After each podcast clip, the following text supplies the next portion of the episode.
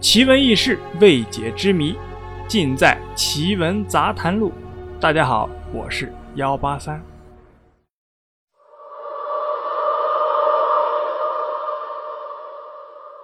黑白无常是中国神话的两位小神，也是在民间流传最广的传说。他们二人的名字已经走进了人们的日常生活中，甚至已经到了全民皆知的地步。关于他们的传说，那也是数不胜数。今天我们就来讲一讲关于白无常的故事。有一则故事较为典型。话说有一年清明节的时候，白无常公干路过一地，见一妇女带着两个小孩在一座坟前哭拜，很是伤心；又见一个老头在不远处摇头叹气，很是同情。白无常就向老头打听。才知道这妇人有天大的冤枉。原来这妇人姓陈，是一富商的三女儿。这个富商呢颇有家财，就是子运不佳，只生了三个女儿。三女儿还是个麻子脸。母亲见三女儿因出生天花染成此病，很是自责，对三女儿也是特别的疼爱。去年才死去。陈家有个伙计叫敖大，表面老实，心中啊很有心计。他盘算着陈三小姐是个麻子，有钱人家的公子啊肯定不会要她，不如把她勾引作为自己的老婆。等他父亲一死，这万贯家财不就属于自己了吗？那陈三小姐说了多门亲事，都因为是麻子脸，哪家都不要。见敖大身强力壮，两人是眉来眼去。不久就私自成了鸳鸯。过了几个月，陈三小姐肚子就渐渐的大了。陈三小姐的父亲只好把敖大作为了上门女婿。敖大真正成了上门女婿之后，岳父提他当了总管，家里大事小事都由他管着。渐渐，敖大对岳父就不那么恭顺了，在外头又是酗酒又是嫖娼。回家来，陈三小姐规劝他，还把陈三小姐羞辱了一番，陈老爷就气得病死了。敖大日夜吃喝嫖赌，是越来越厉害。白无常听了老头的所讲啊，心中火起啊，决定教训这个敖大，给陈三小姐指一条求生之路。他跟随陈三小姐回家，正好有个赌徒来收赌债。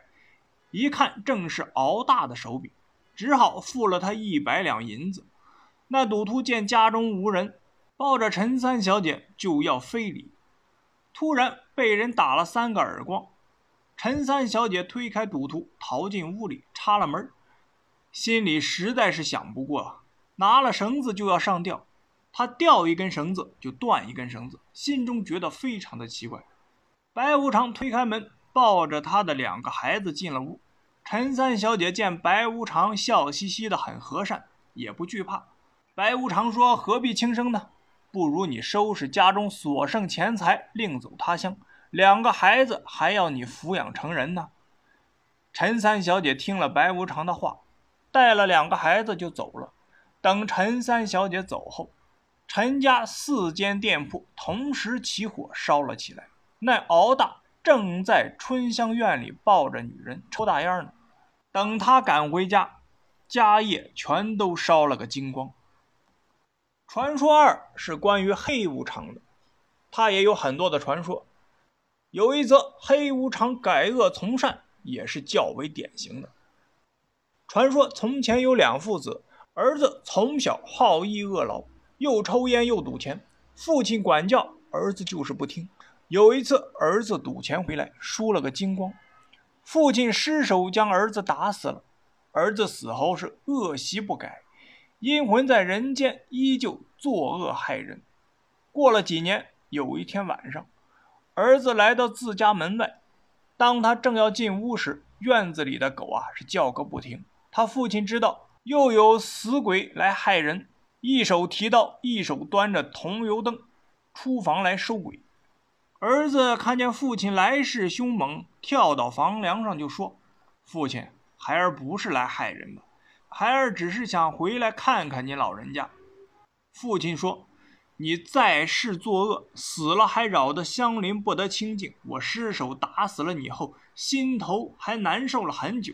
你继续作恶，我反而不难受了。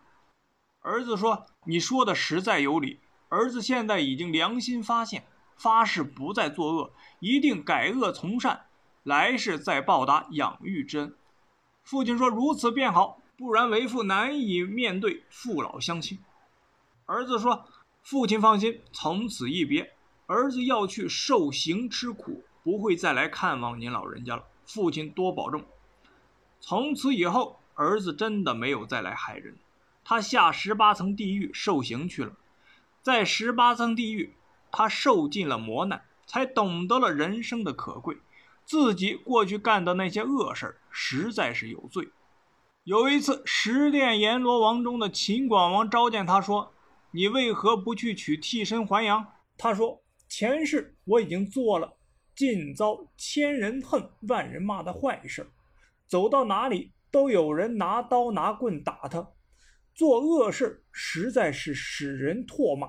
我要重新做一个好人。”秦广说：“看来你真是个能改恶从善的恶鬼。”告诉你，要是你再做三年善鬼，我一定报请阴天子封你一官半职的。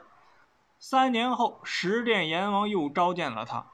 这三年里，你果然是改恶从善，做了很多善事。我已报请阴天子恩准了，封你为赏罚司黑无常官职，专事捉拿恶鬼。从那以后，他穿着一身黑麻布衣，半夜出巡各地。明察暗访，行善的他报给阴天子，作恶的报给崔判官，捉拿了很多很多的恶鬼。好了，故事啊就是这样。您呢，信则有，不信则无。我是幺八三，如果您有什么疑问或者建议，都可以给幺八三留言或者点赞，顺便动一下您的手指，点一下订阅。